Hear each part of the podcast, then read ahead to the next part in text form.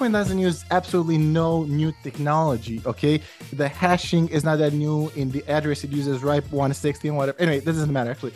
But but the point is, there's no new technology. The reason is that it's just like like a watch aligned the right perfect way, and that's why it works. So if you take one gear from this, it all falls apart. Hey everybody, this is the High Hash Rate podcast. I'm Mike, and I'm Dan. And this podcast is just two plebs getting high and talking about Bitcoin, life, and the absurdity of the fiat world. Our guests don't necessarily get high with us, and you don't have to either. But it helps. Okay, this week here on High Hash Rate, uh, we have a very special guest that I actually connected with uh, by, by pure accident. I'm sure we'll get into this. But this dude is um, well, he's just a very interesting dude. I see him on Twitter as uh, Raw Avocado, the underscore Raw Avocado. Um, Alex, can you uh, introduce yourself? Yo, what's up? Yeah, my name is Alex Waltz. Uh, uh, and yeah, I, I I know Mike. We we met by chance on the Bitcoin Fest Telegram group. Shout out to Bitcoin Film Fest. Um, and um, I don't know. Do I make an intro about myself? Do I tell a bit of my story, or how, how do you guys go about this? Yeah, yeah, we usually try to parse out like maybe like a little bit of your personal history and then like the TLDR on your Bitcoin story and how you became a Bitcoiner, and then your thesis, so, bro. Yeah, so just my uh, thesis. If you work that into your introduction, we can go. We can work with that. Yeah, well, I got into Bitcoin in 2012. I was studying computer science, and I heard about Bitcoin, and I said, if this is for real, uh, I need to drop everything I'm doing right now and get into this. And I got into it instantly, which was a big gamble. Um, First of all, what, what world are you coming from? I was studying computer science. Okay. I studied computer science, yeah, in Romania, in Bucharest. And um, I mean, I was always a computer kid and stuff like that. So then I, I see this on 4chan of all places, right? And I said, I couldn't tell if this is for real, but I said, if this is somehow true, this if even one of the tiny promises that this makes is is somewhat real. This is this is gonna be nuts. So i said i have to do everything about i can do this. And then i i i, I was involved in a lot of some mining projects. I tried to build, build some apps with my friends. Everything that i made failed actually miserably. Um and then in around 2016 i moved to to london and i started this otc desk. Um and i've did that for a while and that's the only thing that ever made money out of all the projects I've been involved in had any form of success.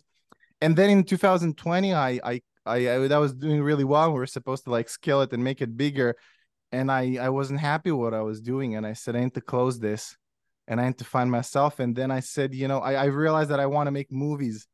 About a you know uh, a year after that or so around 2019 happened this when I closed down, and then around 2020 2021 I was like I I, I want to make movies. This is what I want to do in my life, and now I just tweet angry shit at Twitter and try to make movies. So I hope that wasn't too long and boring. No, that's great. It makes uh to go back to when you when you discovered it in 2012 in in Bucharest. Um, what you said that you got kind of obsessed right away, and you're like, if half, you know, some of the, what they're promising is true, this thing's going to go crazy. What was the maybe one or two most important aspects of it that caught your attention and that really got your mind racing. A lot of people say, you know, people from 2020, 2021, they discovered it and they went uh, similarly into like an obsession. But there was a lot of support for all the people who held before them and it had gotten this far in the price. But in 2012, it was very early. So what was it that made you so certain? Well, uh, to be to be honest with you, first of all, I was a broke college kid, and I, I really that it was really good time because I said I need to do something. I need to make money. I want more money because I used to smoke a lot of weed back then. By the way, I used to I used to smoke all the time, but I didn't had money for it. Oh, it was always a challenge to find money for weed and and cigarettes. And and I if I could get money for cigarettes, would I would be happy. So I need to do something. And I knew I was never gonna get a job. So then when this happened, uh, I, I was like, this could make money. I mean, I'm sold. Let's try that and then shortly after that i didn't really understood it but um, this idea of something be decentralized really spiked my interest. Even though i will have to admit it was some stupid enthusiasm because i didn't understand the real implications that i do now. I didn't i don't think i even understood what i was. My, my only contact with i was like um uh BitTorrent and stuff like that, you know. Right. So yeah, but but but this idea of decentralization, it felt like there was some kind of resilience to this. I understood what what a distributed system means, so that was that. But I'm talking very early, right? That was the question. So yeah, right. I I believe my understanding is a bit more sophisticated now. So it Sure, was it was the decentralization that piqued your interest, really. Yeah, but but again, I I I wasn't. It was very unsophisticated, right? That was just like the the bell that that ring and whatever. So yeah. Mhm. Did you know now that pe- we people talk about the Lightning Network and the speed? Uh, did the 10 minute block times and the confirmations um, taken somewhere between you know 30 minutes, 60 minutes? Maybe there was longer block periods. Did any of that? Did you think that that was going to be solved, or was that something that you thought about? Because you talked about making money and just kind of buying money for cigarettes, but it was kind of hard to spend it back then. And even if you could, it was the confirmation time that took forever. How did you navigate that?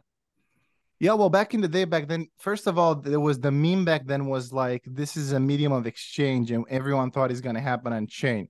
There were some discuss. I know now, I didn't know back then. There was some discussion that Hal Finney had in Satoshi's about payment channels and stuff like that. So people really figured this out from 2012, but I was too, I couldn't comprehend it at that time. Uh, but back then, people weren't thinking about this. That wasn't the problem. People mostly, I mean, people were so happy if you could just find something to buy it uh, to like if you if you find a coffee shop accepting it people would be so happy. But no i wouldn't i wouldn't say like when i said like make money i wasn't talking about buying cigarettes with bitcoin. That was that was so beyond nothing would say. I was just talking oh this could generate profit which i could take and you know buy stuff with and, and things like that. I hope i answered your question. Yes, absolutely. The, Um, the, okay, I want to go back briefly, briefly. Uh, unless Dan, do you have a burning question? no, go ahead. a burning question A burning, the- on the I high wanted hash to- podcast I'm curious as this transition because this is going to derail us. This question. All right, I'm curious about this transition from computers to film. Can you oh speak? yeah about well that? this happened quite quite later on actually um i mean i've always liked i guess artistic things i play guitar since i could remember and the same thing was with the guitar like i got a guitar from this one kid i traded in some some weights for working out with this kid and then I, that was just it i mean the the guitar is my life from now on i will die doing this this is just how it is i do not i'm not gonna fuck around so I've liked it, but I never would consider myself an artist. And I've always liked movies. I watched so many movies.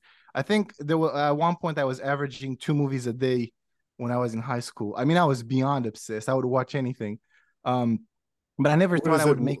Mo- what what is it about the watching? Like what what how did you get why did you get so into it? It seems like the, the I- I don't to the know. thing. It's Like the stories. the guitar. or the stories? st- oh yeah, okay. I, I, I, I couldn't. I re- now I have an answer again. Like these things, I have an answer. But back then, I just it just felt good to like, and all these movies, I would watch them on my laptop, right? Um, because you know it was when I used to leave b- back home and whatever, and uh, it was it just felt incredible to just a good movie felt good. I just couldn't articulate it better than that. Now I could, you know, what we talked about story and how this works and how it rhymes with life and all these things. Now I could have an educated uh, reason, but back then it just felt, I don't know, it felt good. I wanted to feel more of that goodness. That was it. But the transition, how it came, ah, um, I was. Uh, do you guys know who Adam Gibson is? Waxwing. Anyway, it, it, it his his this guy who does cryptography stuff, and and and um, we kind of became friends because we were organizing this meetup, and he told me one day he comes to me, and he's like, I have this incredible way of explaining some weird cryptographical thing, but he had it in a very clever way. Um, and by this time I already kind of like got a camera and stuff like this, and he's like, and I was like, you know what? I think we should do a video about this. Yeah, let's do a video. I'll film it. And I filmed this with him, just talking head, and I recorded him. And then as when I got home, uh, I realized that this needs a killer intro because he he nailed it. He he like he, he it was literally the best explanation of Schnorr signatures that ever existed. It was it was I, I was so stunned that he got everything pitch perfect. And I said this deserves a, a good intro. And um I I didn't I had the camera, but I didn't know what it was a 60 millimeter. I didn't know anything, you know. And I said I have to make this good. And I keep making it, and it was shit. And I keep redoing it and redoing it and redoing it and redoing it until I couldn't see anything wrong with it. And as I was doing this, I remember I searched an intro of a movie, and then I saw this direct director talking, and I said, "Oh, this is what I need to be. I need to be a movie director. That's it." And that was like, from now on, I'm gonna be a movie director, and I focused on that as much as I can. I'm sorry I give so so long-winded answers. No, that's great. This is awesome. Um, can you? It sounds like that uh, explanation of Schnorr signatures really had an impact on you about like the the power of using a story or using analogy, whatever, to explain a, a complicated abstract topic. Is that accurate to say that that you yes you were, well yeah sorry well the thing is like waxwing he, he used to be a teacher and he, he's literally like one of the best i think the only person i ever met in my life who's a better communicator than him is andreas antonopoulos. I really he's that good right? And he knows a lot about bitcoin. And um, he just he his his best gift is, is how to set the context. And I, and he set the context so well in that thing that I that I just felt like like again it's pitch perfect. And I said like well he did his job a 10 out of 10 so I'm the camera guy and I do this I I need to, to deliver 10 out of 10 and in my brain that was like this needs a good intro because I wanted to like I know I was gonna post it on Twitter and stuff like that and yeah. And and now the intro looks shitty and stuff like that but uh you know I I I mean it has good parts you know so. So how far have you gone down that filmmaking rabbit hole? Um, well, after that, I uh I did a few more things afterwards, and then I did that video that I showed that is not released, which was a commercial of JoinMarket. But that was the first time. This was the first thing I ever did, knowing I I I said in my mind I'm a I'm a movie director. Can, can and I, then it was. I sh- can I show that? you can show, show it's gonna lo- i'm gonna launch that actually i'm still working on it i'm gonna launch it probably in a few weeks or something uh, you can show it here if you want i'm i'm perfectly fine you have the Is link it okay to show, show it on this episode no uh no okay, no because do, i'm gonna release it, it on the we'll, we'll, talk about it later we'll talk about it I'm, yeah, I'm just sorry no it's okay it's okay but but I, I I didn't release it yet, and I, I need the hype. You know, I mean, obviously, I'm doing terrible on Twitter. No one follows me. No, no one retweets my shit. No one likes my shit. So I need all the hype I can get. You know, I got I can't expose it here. What more broadly? What are the like the themes or like the the style of that you're trying to uh make with your films? Like what? Yeah, can what you speak the, to the style of your films? Yeah yeah I, I i don't know like i think if i could answer that question i think probably what i'm doing isn't good because that means there's a formula to describe what i'm doing and, and i think sure. that's not the point but you know what I, am trying to be art you know like ah uh, look how look what a smart answer i have for you guys but no i do get what you're trying to say there is there is theme there there are some things that i like and i think you know what i also always found so interesting is that um well i'm obsessed can, with can bitcoin I... yeah go on please please no, I just I have to speak to your um way of filmmaking at some point. Okay, okay, sure. Uh, but uh, um, go finish your thought. Yeah, the, the, so the thing is, like, I've, I, I'm definitely, uh, there's nothing I spend more time than I spend on Bitcoin. It's ten years of my life, every waking second, it was just this, and um, I've always liked technology and stuff like that. But very recently, after I started thinking of films, is like, but what is technology? Why is important? You know and it's kind of interesting because the first time you probably probably the first people who are on this planet they were they just looked around and everything seemed so big and so you know so scary and they felt so pathetic and weak which is still what being a human being is. Not all of it but that's the essence of it. That's how you're born. That's how you die you know? And then some guy got a stick or something and he felt less pathetic like in 2000 just a tiny wincy bit less pathetic you know and this happened over a million years. And then some guy looked at a mountain and he was like oh gee i could never do anything about this mountain. But then some guy had an idea and, and someone did something and then this mountain wasn't anything right? And so there were these these tiny pathetic things that that had nothing to do and whatever and for fucking magic because you could trace back but but there was this one seed of fucking thing that amplified us as a human being. And and, and these became extensions of ourselves you know and and that's really the that's what i think is the history again kubrick explained this perfectly in his movie but but that, that is the, the recurring story of of um of technology and whatever you know and and I thought that was very interesting. And I've and then I, I've realized, oh, that's the same that's happening with cryptography. Actually, there's there's someone that makes a tool and the mountain gets smaller but then you have to build a bigger mountain and this keeps on going and keeps on going and keeps on going you know and um, i really like this idea. I like this relationship between humans and technology. And and i'm gonna start this is the last point. I think what pe- most people people see a lot of people see technology as being alien and as being weird and they don't understand it. I think is the most human thing in the world because that's really is what set us apart.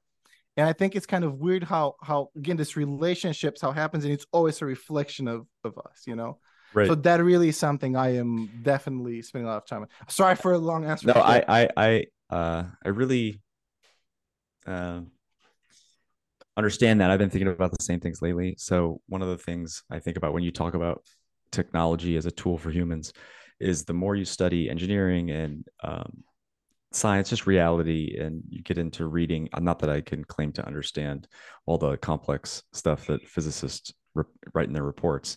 You kind of get to this um, conclusion that there's really no root reality where something can be proven unequivocally true right everything kind of depends on your context your your perspective your place in time your place in space um, and you know you don't have any what you could really philosophically call like universal truths. You just kind of have, you don't have, you have dependability. You have these patterns that you can, and these methods that you can replicate, these basic principles that you can count on time after time. Uh, and it becomes, you find a technology like Bitcoin, for example, that it's, it's like this rhythm that you can depend on. Doesn't matter where you are in space and time. So far, as long as it's existed, blocks come about every 10 minutes based on our perspective of what 10 minutes is and what time is. And we're finding these tools that we can just whether you existed 5000 years ago or whether you exist 10,000 years in the future you you have access to these basic principles and characteristics uh, and, and, things that can be reasoned about by anybody in those places and time to re uh, follow these methods re-follow these algorithms and kind of get dependable results I agree with everything you said. It's one thing I actually disagree with. Okay. I don't think Bitcoin is this thing we can all depend on. I think that's an illusion, actually. I think that's a, and this is exactly what I'm talking. This thing, like as soon as a new talk tool comes up, we think is the best tool. It serves all our problem, and also that's what uh, it, it that's why it sounds like a religion because, and I'm not saying that in a uh, mm-hmm. pejorative way. I mean like that's how it happens. But if you look at at Bitcoin and you study it enough, it's actually not as precise as we think. Uh, it's not as dependable. Um, everything that people say is truth is super relative, even in Bitcoin. And I don't mean like from some weird and misunderstandable physics things, like the blocks could be reworked, you know, confirmations and all these things. So I, I agree with you, but I just see this is why I think it's interesting. Is like think if you look, there's always this thing where someone finds the tool first time and it's like this is so good, but then after a while, like, uh, you know, what uh as a tool, what what do you think is, are, is like the primary uh, problem that it helps people solve? Other, I mean, obviously, like you said, it helps you get profit and make money, and it helps people transact. But I think if if you go deeper, like what is it about it that, like the characteristics that make it distinct and so much su- more superior? That's actually a very good question, which I spent so much time on. Um, personally. The thing is, like, if you look in the white paper and you say, what pros- problem does the um, Bitcoin solve? It says uh, the double spending problem using a Byzantine fault tolerant. And whatever that means is just like, it doesn't even matter actually what that means. It, it just it just means that that is the problem that is stating that is solving the double spending problem which again i think it's obvious for everyone why it's a big thing because you know there's digital stuff and you can spend it into times and blah blah but personally, what I think is the most impressive property of it, which is kind of necessary to achieve this, is censorship resistance. I think that is the most important thing, um, as far as I am concerned, and the most interesting one. Now, the thing is, like all the other thing, the thing is, like Bitcoin is like a like any system is like you can't just have one thing out of it. If you take one of it, everything breaks. So all the other ones are actually important, but personally, I think this is the most interesting because I don't it's interesting because it's so needed in, in this current time we live in right now. It's so topical. Uh, but also I I just I don't know, I just feel like it just feels right, something right about the idea to someone someone to not be able to tell what you to stop what when you're trying to say something, you know, like like put something right. out there. And I, I, I- I- it just feels like visceral that that's so important for us, you know. I agree about that, and I think, and I'll, I guess maybe I'll ask your opinion, what you think about this, because me and Mike had talked talked about this a few times, and I think that the uncensorship ability or the censorship resistance, so that anybody can, if they figure out how to use this, can get that message out to send that information, coupled with what we, like I said, we talk about is the immutable history. So not only can you get the message out with censorship resistant, so far we have at least after so many confirmations, the security of like this historical immutability, immutability of the data. I think there's something to that. Um, I don't, I don't know if you, if you've had thoughts about that, especially those common, the combination of those two items. No, I mean, you, again, you're very right. Like, you can't have one without the other. The reason why this Bitcoin doesn't use absolutely no new technology. Okay, the hashing is not that new. In the address, it uses RIPE 160 and whatever. Anyway, this doesn't matter actually. But but the point is, there's no new technology. The reason is that it's just like like a watch aligned the right perfect way, and that's why it works. So if you take one gear from this, it all falls apart.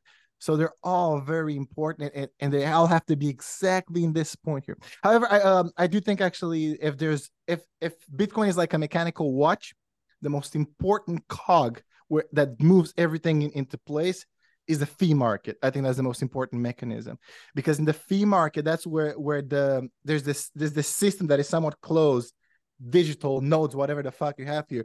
And there's something outside in the real world in the meat space. And for the fee market, these are intertwined somehow. This is the the transfer. It's- also for the heat of the of the um miners, but but this is I think it's more interesting. This is like where you see the you know It's uh, these it's, two worlds merging. Sorry. it's, it's kind of like real world dynamic feedback from the meat space. Exactly, That, exactly. That allows, it, that allows it to calibrate its. That's such a uh, good way to say it. Yes. Right. Yeah, that's how I, I, I think about that. I think that's there's something to that. Uh, Mike, we can go back to where you wanted to dive in and talk because we still want to talk more about your uh your film, your filmmaking. So No, I've like, just speak about his style from a, like an observer. No, I I forgot about that question. You're right. Thank you. Okay. Um, actually, okay, I'll tie it in here. So when I saw your work, I noticed that the shots that you're using are stylistically um sharp, I guess. That's not the right word. They're stylistically um poignant. There it's it you have you have a lot of macro shots, you have a lot of close-up shots, you have a lot of details. There's the word. You have a lot of details in your filmmaking. would you say and that he's like technically proficient? Well, it speaks. That's yeah. what I'm sort of getting at. Is it speaks to this sort of uh, interest intricacy uh, uh, desire that you sort of have break down. You have these like you break down a subject. You get into the guitar and you just can't stop playing it. You get into computer science and you Bitcoin and you can't stop playing it. Like you just dig, dig, Like, dig, dig, dig down deep. I think that is that is a very that, that- I mean I never really thought about it, but that's that's so true. It's really so reflective of like I always go to the bit level. I always go to the to the smallest unit possible. That's that that is yeah that's some of my personality. Yeah. Yeah. The, That's well, the, just, true. is that that's the way you sort of discover what the thing is. And, well, I mean, think that to- I think that that comes from like uh, yeah, I think I'm going to piggyback on what you're saying. It kind of for comes from the engineering background where you you have a system which works in uh it works together in harmony to to complete a task or to have serve a purpose or be a pattern. But then you break everything just like the rest of the physical reality around us breaks down into its component parts which break down into their component parts which break down to their component parts and each component part ha- has a, a role to play in context with the rest of the system and then if any of that gets out of rhythm the, the whole thing can start to to rattle and then and then go off the go off its wheels I'm certain there's some component of that, uh, some constantly, some kind, or uh, I think that's some kind of a habit I have, I guess, uh, like you're saying from an engineering thing. But yeah, like what Mike said, yeah, that, that's a very interesting observation. I never really thought about like that. But I mean, now it's just so obvious. Like I just always like reach for the macro lens. And for the listeners who are not in photography, the macro lens is the one which you put really close to the subject, so you you, you get like you know um, a lot of details. And even my pictures, I even take a lot of pictures um I always reach for that 90 millimeter Sony lens, the macro lens. Um you know, the, Yeah, the choice of the choice of lens reflects how you see the world, or how you sh- and how you display it. Literally. I I mean that I think that is so true. I just have like this I am very like laser focused on things. That, that is really my perspective on everything. Yeah. The, Well, I'm so glad someone looked at my art and saw a connection with me. That oh, that that just made Well, my. the reason why I I'm it so up- happy that someone acknowledges the connection between my being and my art. Oh, that that's all I ever wanted in life, really. the, the reason why I bring it up, and again, I don't want to steer us off too far, but I will because I'm uh, good at it. Um, is what we were speaking about at the beginning, right before we started recording, which is discovering uh, someone's theme or story or superpower in a way.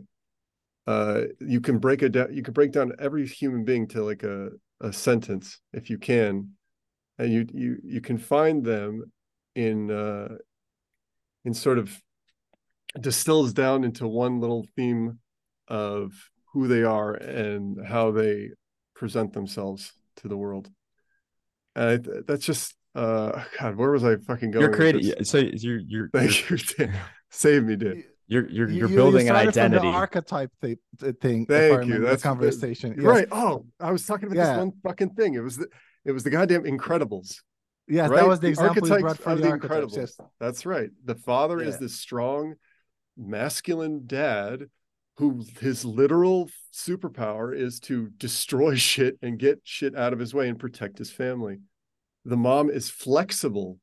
She's flexible. She moves. She's she's keeping the whole family together, so that the glue that keeps them all together. The son, he's his energy is is upbeat. His and he's fast, and his name is Dash, and he wants to run. He, he wants to run, run fast and and the teenage daughter she's invisible like she wants to be invisible like just those that sort of feeling alone you uh you can you can boil everyone down to that and so i it it it just brings me back to like this point of if i think about your films and i look at your films and i talk think about the things the things that you get interested in it seems like you that's your your superpowers like this the deconstructor or the, the Well, th- th- the thanks a lot. Thanks for the compliment. That, that's a very good compliment. Man, I'm, s- I definitely I go too far to into do it, man.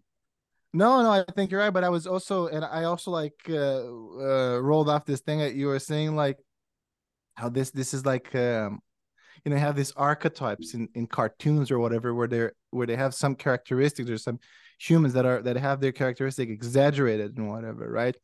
But each of these characteristics is what makes them unique, and because they're exaggerated, you can see how this affects them and them against the world and whatever uh you you said about you talked about incredibles. I brought a i guess a more obvious example. It was more subtle and more realistic like the mom archetype and whatever which is you know what parents do like that and whatever. And i was saying like uh the x-men where you have uh storm like and she was like very you know the her her powers affected her childhood and and i was just thinking that and that also like speaks volumes into how you know whatever quality you have maybe you're a painter when you're a kid or maybe you're some guy who always breaks things or something and then you become a juggler i don't know some stupid example and and and that is your quote unquote superpower you know and, and that also affects your childhood somehow.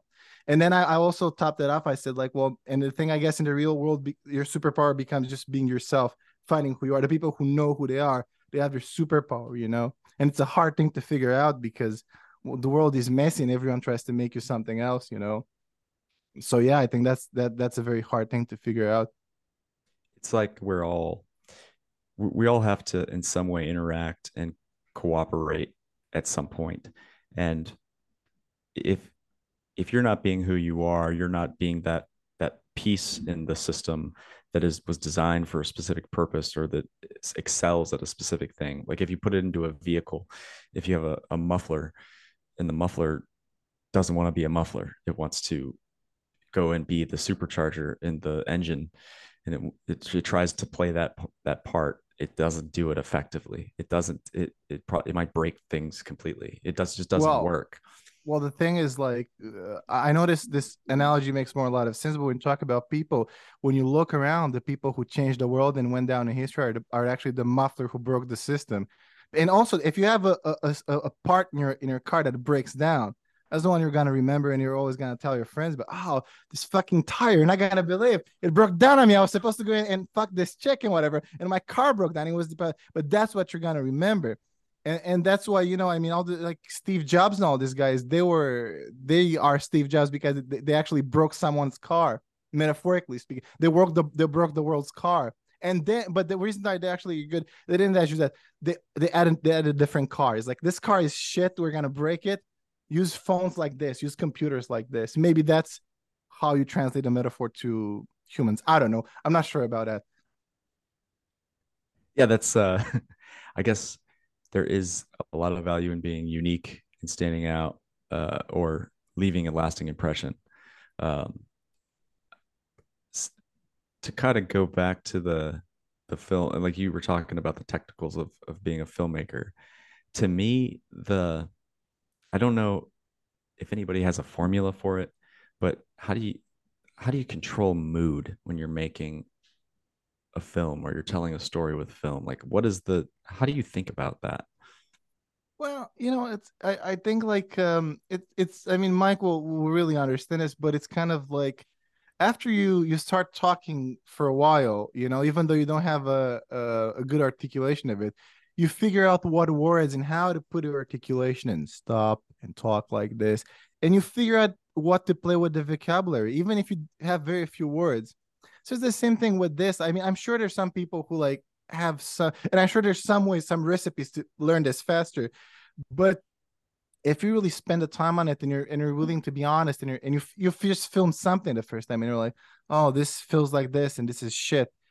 And you just do that and you, you, just figure it out you know you just get to the point where oh the light higher is gonna cast shadows on the eye so most of the time that will probably mean this mood and whatever. So i, I think that's the only way. I, I, I mean everyone that ever learns film does that either by their own or someone tells it to them faster but I could I could definitely get into the specifics of you know, and then you can get a bit more technical. I was like, well, what kind of light, what kind of lens choice, what do the, these optics do, you know, and and stuff like that. What? Um, yeah. Oh, go sorry. ahead. I was going to say I I find that to to affect a mood of uh, of something that you see you there are you have lots of ingredients to do so. There's there's just uh, almost an infinite amount of way you can do it but you sort of tap into one thing or another and if you don't tap into one thing or another you become confusing. So it's very simple to to think like if you want a dark moody feeling you have dark lighting your your oh, your music is music bed is like either very you know brew, brooding or even silent even like there's lots of ways the editing could be very slow or the editing could be very fast it doesn't you know there's so many little sprinkle ins that you have to take account for uh, you just use however, 808s what is that? I that? don't even what's an 808 it's like Kanye made a, an album in the late mid 2000s 808s and heartbreaks whereas like all of his his drums were mostly just like the 808 beat it's like this oh, like, oh really yeah and it's like the, the whole, it.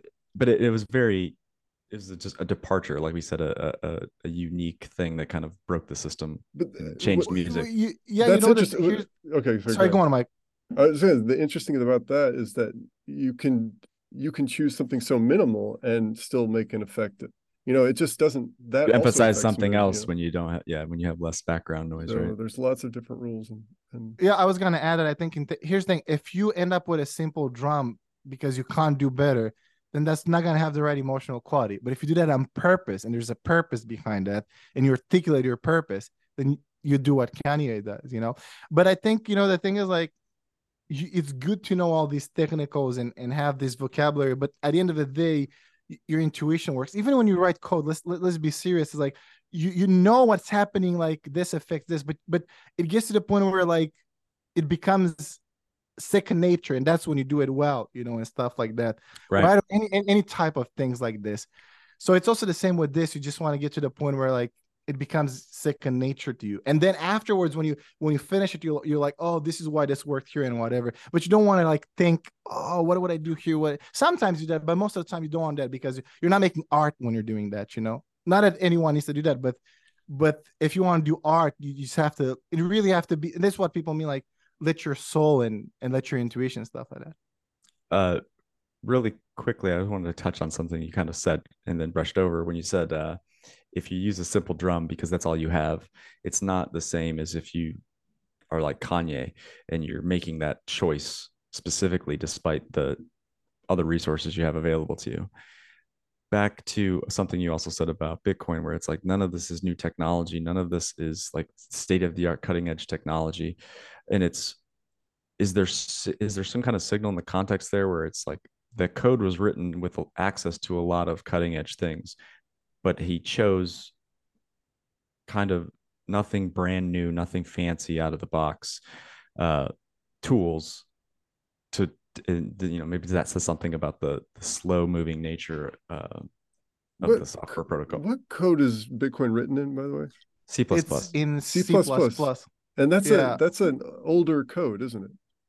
Yeah. Well, stable. St- yeah, exactly. That, that's the whole idea. I think. I think it's obvious that when you look at the cryptographic primitive Satoshi chose, he really was worried. Well, he was worried about things, stability, which is the easiest one to see to, to see. Um, but also he also wanted to have something low level, which he meant he, he control he can control there's there isn't that many things built on top of it. The only lower thing than C it's assembly because you can write assembly in C, which that is just machine code pretty much. Eh, but another thing is like he was very paranoid because so the thing is like in, in, in cryptography you have to have some ma- cryptography is just mathematic with a mathematics with a purpose. So someone has to like theorize this this formulas and whatever and it's hard to discover these things because you need to have proofs for them and you need to make sure these are these are sure. And and weirdly enough a lot of these cryptographic things some of them have rigorous proofs which you can proof with mathematic rigor. These these these will secure whatever you want to scare. But some of them are, are really hand wavy. I'm really, I'm really meaning it. Like a lot of human things are just hand wavy because we can't do better than that. And uh, we don't have proofs for them. And the ones where we don't have proofs for them, we're kind of like, uh, we don't have anything better. So we're gonna use this. Uh, but but people know about this. So also when Satoshi chose the, the elliptic curve, it's a good example of of uh, of the. I don't want to make it very boring and start talking abstract algebra and whatever. I'm interested. But in this, yes. but uh, but but but but that is an example where he chose a weird like you have these formulas, these curves used for the to to get the the the, the public from the private, and he chose a weird one I no one uses and he really chose that because he was paranoid because he thought the one that everyone else uses in other cryptography the nsa probably has backdoored and stuff like that you know? And then there were speculations what if this one is backdoored and stuff like that? So to get back to the question 100% he was going for minimalism in this system you know? But also paranoia. I think these were the, the two things he was like i'm super paranoid and i'm trying to be minimalistic i think. But there was uh, definitely intent 100% you can see intent in the design of the system. Elegant intent, if you ask me. The I don't uh, I work more of it like a software business application engineer. So correct me if I'm wrong here, but the lower level language you use um, gives you kind of more allows you to define types at a more you know specific level at a smaller level right so you're able to define very key character very key information or bits um, much, with much more control and and security that like it's not gonna like JavaScript you might have a, a function that you're trying to do arithmetic and you get an output that says you know not what you were expecting. But you don't get that kind of um ambiguity yeah i mean definitely definitely uh this is this is some concern because the more low level your, your languages all the objects whatever it doesn't even matter what this means but you have some objects you have to construct to use when you're creating programs. You create all of them. You don't rely on, on a lot of things and stuff like that. But i know there's some uh i don't know what the reason was because a lot of the reason may just be he was he also was familiar with c. But i think no i think you're right actually. I think it was stability probably. I don't know. I, I don't have a an educated uh guess in that regard to be honest Right. I think it was uh I guess I was kind of going with this, where it's just like at a more uh, philosophical level of then it gives you more control over definitions and it gives you control over the narrative if you want to boil it up to that point so it's it's again he wrote this co- he wrote this software and he put it out to the world he published it to the world he wanted people to be intrigued by it intrigued by what it could do and to analyze it and to sift through it and to uh, peer review it, so to speak, and, and use find, it eventually, and use it and, and find bugs. But like there was so much that you know before people are going to pile money into this, like they've got to just get their eyes on it and try to understand it. So not when you put out software that's commercial based, your company or a SaaS company, right? It's just a good UI. You just want a good UI. You want a good product user experience, and to be somewhat useful to people. But to get somebody to go through a bunch of you know C code and analyze the shit out of it and understand it. You gotta you gotta tell a story with what you're writing so that it's logical and that people can follow it and, and understand it. Mike, you wanted to say something earlier?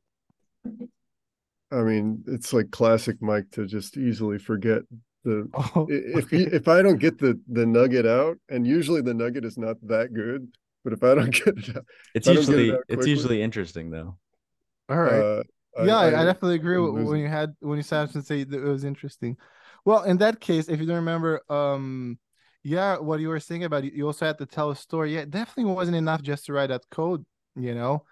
But I remember, like, I think until 2016, you were saying like getting people to to you to do all these things and use it. Until 2016, I remember we all were like, "This is still a science experiment." Like, it, I think after 2017, I st- I think people started considering it oh, this is kind of for real. There was still a lot of money on it even back then, but um, it, it, it was like still a science experiment, you know. But the story was, uh, I guess, I don't know what the story was, but it was some kind of libertarian-ish type, anarcho-type something ish ideals, I guess. Yeah, That was promising like some li- no, I know. Sorry, I have better. It was promising freedom. That was the story, I guess. If you want to paint it broadly, freedom. Um, yeah, take it as you want. The I had go, go ahead. Uh, the one question I had was, uh, it's going to steer us into filmmaking, and so Dan, go. Yeah, I was just going to say, you you mentioned like the he wanted people need to use Bitcoin. He, want, he wanted people to use Bitcoin, and um, I'm wondering where you stand on whether it's this you know an existential crisis or if it's a problem or if people aren't using bitcoin enough or and how do you feel about that yeah, um, I, that's why I always get I get an answer with a fee markets from from the point of view of the system. If people don't transact, this is gonna die. It's as simple as that. You don't have fee market as the incentive. That's again, that's the most important cog that keeps everything moving. Now, from a point of view of the humans, um, yeah, I, I think people kind of like got into this weird cultural thing where the most even Michael Saylor was saying this oh these ridiculous things you should die with your kids and whatever you know this is like people sorry in this in the current cultural climate right now the most morally thing to do is to press the buy button and not do anything more than that right and for me that just sounds like such a I mean, it sounds very stupid. I don't understand really why I would do it. Of course, it makes sense to. Uh, I'm not saying like don't yeah, right, store right. it and whatever. Like it's really good for that. It's probably the best for that. But I don't think it's just that. I, I think the way I see it, and that's how I saw it even back then, this is probably a, a wave that's so big that happens once in thousands of years and whatever. And you're telling me that all you did, you know, 10 years from now are gonna be like I pressed the buy button. Mm-hmm. I don't know. I, I think if, if there's ever a time to take risks is now because the payoff are gonna be good. So I I think you should that that is the best thing to do. You should try to like do something to change the world because it's it's so much easier than this. And even if you if you just because just just if you're around and, and hearing this right now, that means you're so much ahead of everyone else. And really, what are you gonna be ahead in being rich, rich when you're old and your dick doesn't get up? Like everyone seems to have this plan of like, I'm gonna be, you know, a gazillionaire when I'm like rich. And it's like really that's all you want to look back at you don't want to say like you try to do a lot of things there's so many opportunities to do creatively technically and whatever so i think that's just silly i, I don't understand how even we ended up here because I, I guess i just it doesn't seem i don't see the logic. It doesn't make any sense to me.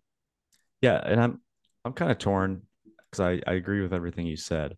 Um, I sometimes I wonder if it's just it's a it's a a trend or like a phase where you know the early days kind of the when you came into it people were trying to figure out can we spend this? Can we send this on is this really uncensorable? Does this really work? Or, or can i really buy a pizza with this? Can i really create this under this black market um, uh, exchange and, and and buy anything i want with anybody in the world with this and we we all kind of figured out after a couple of years that yeah you can and now there's this phase of everybody says this is a store of value. Some people call it digital gold. Some people say that it's an inflation hedge. Some people say like it's, it's going to make me rich someday. And the people who bought it in the early days, it did do that for them if they if they held it. But now people are kind of like using Bitcoin right is like it's like almost trying to prove this to the world, to history, to themselves that you can just hold this and you can just benefit from doing that. That is a use case that is trying to be proofed right now. And maybe that's mm. maybe that's all it is. And I'm hoping like I like you said that that people start to use it more actively um, and start to experiment with it and learn with it because like you said if if we don't use it um, the the chain or the network kind of starts to die off yeah, I personally, you know what I think. Ha- this is a theory which I'm, I'm, I'm okay to like, you know, be proven wrong. But I just think how this thing came about. I think there were like a lot of people who come on the scene, and everyone that goes on podcast and whatever, and they have something interesting they say. They need to come up with an idea. Like, an idea can't be too smart or too dense because people won't repeat it and you don't get famous. And I think some people really thought that this is actually a, an incredibly idea and, and and whatever. And and then a lot of people agree with it because it's such an easy thing to subscribe to. It's like, what do you have to do? You have to press a button. Wow, I'm all about that, right? And I think that's I just think this got we got in this feedback loop, and, and everyone repeated that, and and that's what happened. But uh that's how yeah. I, I would say I would and say we got here, and, and it's not like it's inc- just because I don't think you should like sure. throw away all your Bitcoin. I'm just saying like that that's that's the last thing you should do. You should prioritize just i mean again this is like at the end of the day it's a tool. It's, it's as simple as that. It's a tool. Don't right, you and, feel you're leaving things on the table like not using this tool to its maximal potential? That's I how i see it anyway. I agree i think and i think it, it was leveraged by shit, shitcoiners and, and and, and scammers to on a, that narrative was hijacked because people loved it. Like if you just hold on to this and speculate with us you'll get rich. And it's like it's a like you said a tool and a tool doesn't the value in a tool isn't in the in the toolbox right? Like it's it's out there in the doing its job. And if you had more of these competitives these altcoins whatever actually being used and bitcoin being used and people you would have that real world evidence of like this doesn't work. This is this is bullshit. But instead it's like nobody's using anything. They're just saving it and, and watching the price go up. And it when nobody's spending it like nothing bad can happen nothing you know it can't be proven or disproven that it's valuable as a tool yeah, yeah. I mean, I don't know. I guess yeah. People are free to do whatever they want with their coins. I just, you know, I never looked back. Uh, I, I if there's anything, I, I always looked back and said like, oh, there are so many things I didn't do. I never look back and I go like, oh, I, I things I shouldn't have done. And I learned so many things over the years. Strictly speaking about Bitcoin, and I guess you could even call it life in general, but mostly in Bitcoin. That's how I look at all these things. I'm so glad I tried all these things. I have some. I'm so glad I because I had. I remember when we got into mining, there was the option of we we kind of knew that we would probably be better off if we just buy and hold instead of mine. But but I know how a mining farm runs. I did it. I burned those firmers. I understood how the block templates works and everything like that. And I again, maybe this sounds stupid for someone else, but for me, I think that's way more valuable than right. you know anything else. And I think that if you just buy and hold and never learned anything, right, you're more likely to be the type of person who lost your keys or who, who sold in the bear Indeed. market. But then rather than the people who understand uh, at a deeper level how the system works and how mining works and how the security works, we're less likely to just be like, ah, you know, I lost my keys. Yeah. It was on my laptop. Whatever. Yeah, but I don't think you need, you need to go and learn so deep and whatever. I just I, I would I just uh, I'm lobbying for it. You just mm-hmm. do something. Do mm-hmm. something with it. Use it in some way. Um, eh, not what you don't have to learn. That's the whole point. Like if, if you have to learn what a block template is to use Bitcoin, and Bitcoin has failed. It should work without you needing. It should work with you just pressing a button. I just think it's just like it's such a I don't know. I just feel like just just do something, make something with it. You know, that's how I feel about it. But With that- anyway, that- with that in That actu- mind, yeah. what what is what is your perspective, high level on um, on ordinals and inscriptions? Well, actually, I'm working on a documentary. Uh, I told Mike about it, which is called Satoshis Don't Exist. Um, and I actually found I found the you guys know Mark, he was on your podcast. And he's he's gonna do the the score for whatever, and he's the he said he's in. I told him about the podcast. He was super stoked. So we're gonna work on it, uh, and really touches on this thing. Well, you know that there's two components to the ordinals things, right? uh there's the inscriptions and the ordinals per se and um i don't want to get too technical and whatever but the thing is that that it the ordinals made up a lie right? And what the lie is is that the, you can trace individual satoshis. That is technically incorrect. Again our documentary should make point of this that it, it's even more absurd than, than you might imagine why that is impossible but that doesn't happen. So it made up this lie and and it said like sorry let's just take an example. So if i have one bitcoin i send it to you that that is not actually what's there's not one bitcoin being sent to you. There's this bitcoin. It gets the it get destroyed it's melted the inputs and then new outputs are created and are given to you. So because of this well that's a stupid example because there's only one bitcoin over but if you have a transaction with two inputs and two out when one output you would two outputs you would know where they go.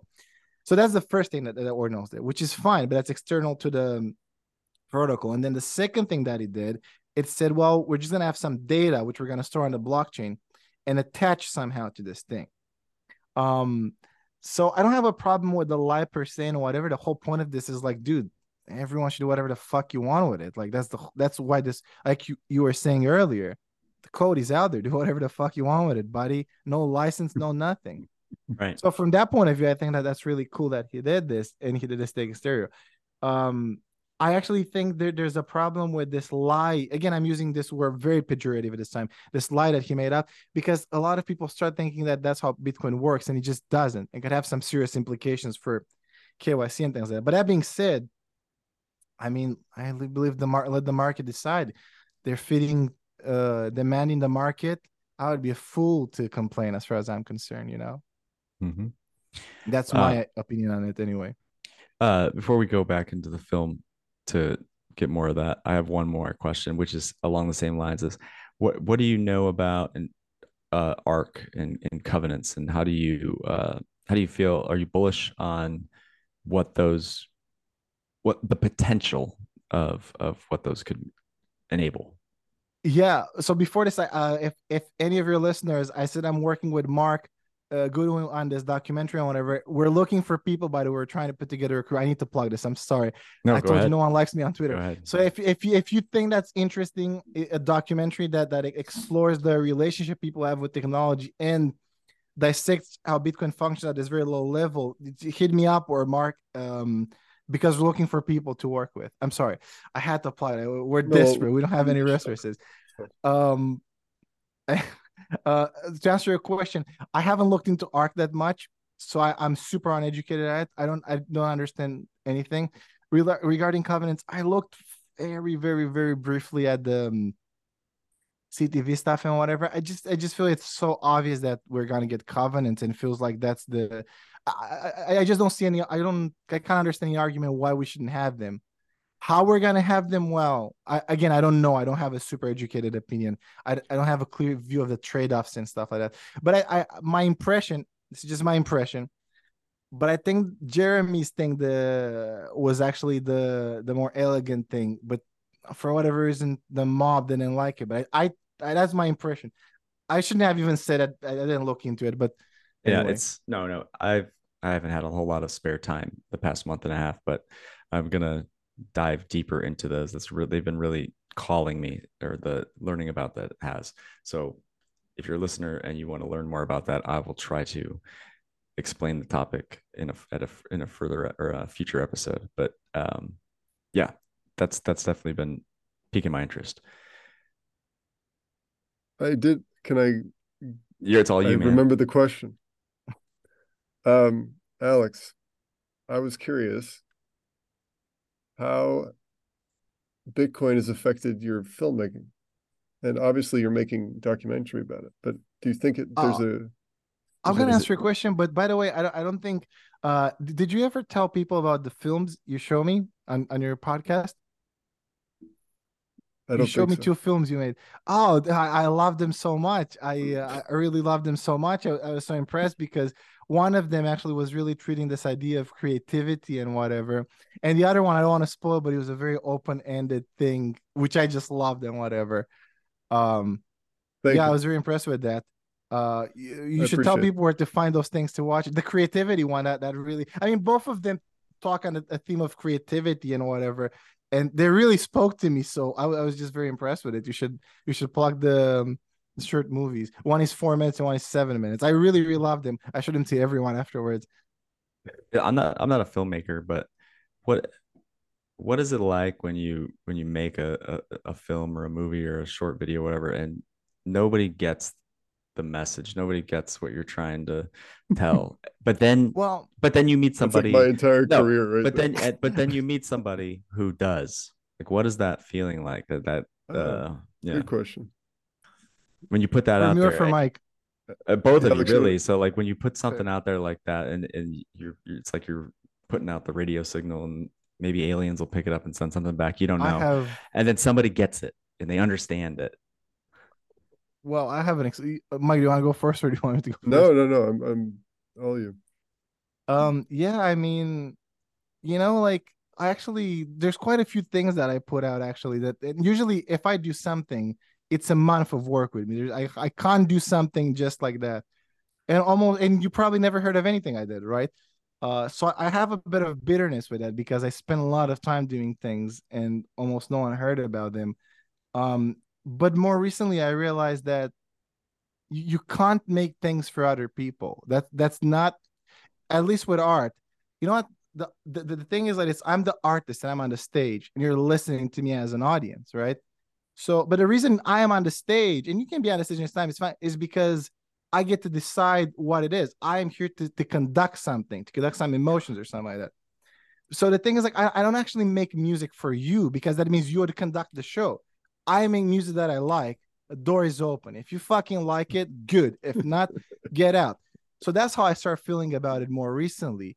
Uh, but of course, you have this, you know, you think about it, you work on it, and you put it out, no one to watch it. You feel like shit, you know, you feel like you start doubting yourself, you start doubting technically, you start doubting your whole life, and you start out, it's like, oh, my idea, oh, maybe it wasn't that good and whatever. And sometimes maybe it is good, maybe it isn't. Um, oh, a good example, 2001, which is the greatest movie ever made. It, it- everyone hated it. It was a masterpiece, right? Usually, that's what happens with masterpieces. Maybe that's the that's that's a sign. Uh, they never get appreciated on time. But when you find a person, it's like, ah, you- it, feels incredible. You know, imagine you're like eating shit for for a year or something, and sometimes give someone gives you a, a Snickers bar or something. Oh, it's gonna feel like like play. It's like you're eating pussy. I don't know how to describe it. It's like it's the best thing in the world. Not that, that, that that pussy should stay, should taste like a Snickers bar. That there's something wrong with that pussy. Like that. I'm sorry. you need to get off seed oils if your pussy tastes like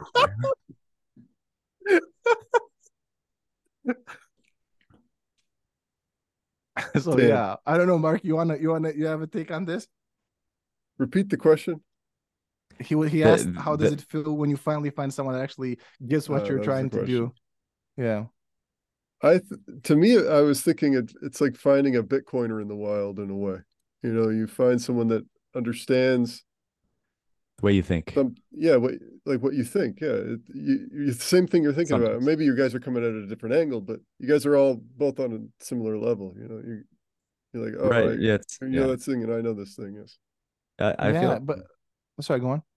No, I was gonna say that making art or whatever, like when you try to make it for somebody else, you- you're doing it for the, for the wrong reasons. You're trying to solve the wrong problem, and it's if you're starting off and you're no good, or you know you're not recognized, um, it's kind of like a journey of learning about who you are. Because the more you learn about yourself, and the the more you can focus on your weaknesses and your strengths, and figuring getting feedback from others to determine like when your intuitions are are good or not your gut instinct about something is is actually accurate um you kind of find those things out.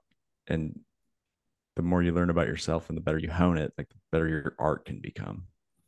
100% agree. Well that really is like you know all these things that you hear and maybe they sound cliche that's a reflection of yourself it is because maybe maybe you can't sit you know maybe you can't lift something too heavy if you're carving something in a stone well that means your body's weak. You just learn that about yourself you know? And then mm. you, you go work out and you, and you get better. Now your art gets better. A very stupid example but nonetheless.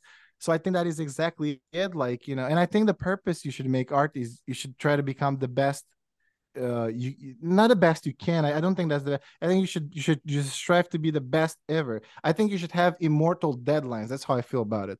Like when you make something you should make something that says it's going to be the best that was ever done. Probably you're not going to do that. The chances are null next to null. But i think you should you should shoot for that. And when you shoot for that you're actually making you're not putting that for yourself you know? So i definitely think that's the the practical reason to make art in my opinion anyway yeah so you push yourself put if you're not striving for the, the most excellence the the maximal amount of excellence then you're you're probably going to undershoot. You're probably going to underperform because you this the stakes in your mind just have to be high. It has to be the super bowl. It has to be the world championship. It's like treat everything like that and you'll probably improve over time hopefully i guess i would say yeah hopefully sure. you know, if you're not hopeless. you never know. Yeah. Yeah i don't know but but yeah that's how i see art anyway and and things like that. You you definitely have to take it seriously after a while. You can't just float through life. And if you so, find some sort of um if you dig into something in your own art you got to be able to keep on hammering it home. You're right. And if you don't, uh, you'll lose out, and society will lose out on that message. That's and you'll lose really out. out. And you'll Record. lose out on learning about yourself and and, and, and figuring true. out what your limits are. Yeah, but but the scary part about it because again i think a lot about this and and this is could, could is like you could make the there's so many examples of nietzsche is another great example of this which i think he's like i think that guy really wasn't human like i never saw anyone that, that he, a sentence he says you can spend years thinking about it like that's how dense and genius he was and he was again very underappreciated and whatever. So and, and so it's, it's that's the thing because you can never know. You never know if you're actually what if i'm nietzsche or what if i really suck you know right. that is the problem so it's a, uh, because you, you can never know like if you have success or also you can have success and be shitty because you have success of other circumstances now you think you're like oh i'm michelangelo or something but maybe you're not you just have success for the other reasons so it's hard it's hard to know and there's always this doubt or i don't know maybe one day i'll i won't have this out but but i have this doubt right now I'm hoping right. I'm Nietzsche, but probably I'm not. Right. You know, most definitely I'm not, I guess. Are you proud of the things you've made? Oh, 100%. I mean, I know then, like then you've succeeded, my friend. I I think I don't think like everything that I've made with me, I, I always feel confident that almost no one else on the planet can make it. Uh, they can make it in their own way, but usually when I do something, it's very hard. Like I'm notorious with doing a lot of takes. Like when I did voiceovers for those things. Oh, I also like I, I, the way I work when I do my art. I, I have to struggle for it. When I did a voiceover for those commercials, I don't believe in splicing things together. You have to get a perfect take, and we did 180 takes with the with the voice actress. It's so funny because we recorded. So so I I actually want to suffer as much as I can because at least if it doesn't work out, I'll be like, ah, I bet no one could do it how I did it. You know. Well, I, actually, I don't know if it's a stupid rationalization or maybe I'm onto something. No, no. Oh, you too. Oh, the, man, the struggle is important. I have to point this out. You man, you direct. You you're saying you do a hundred takes of things? 180 no. free takes we did.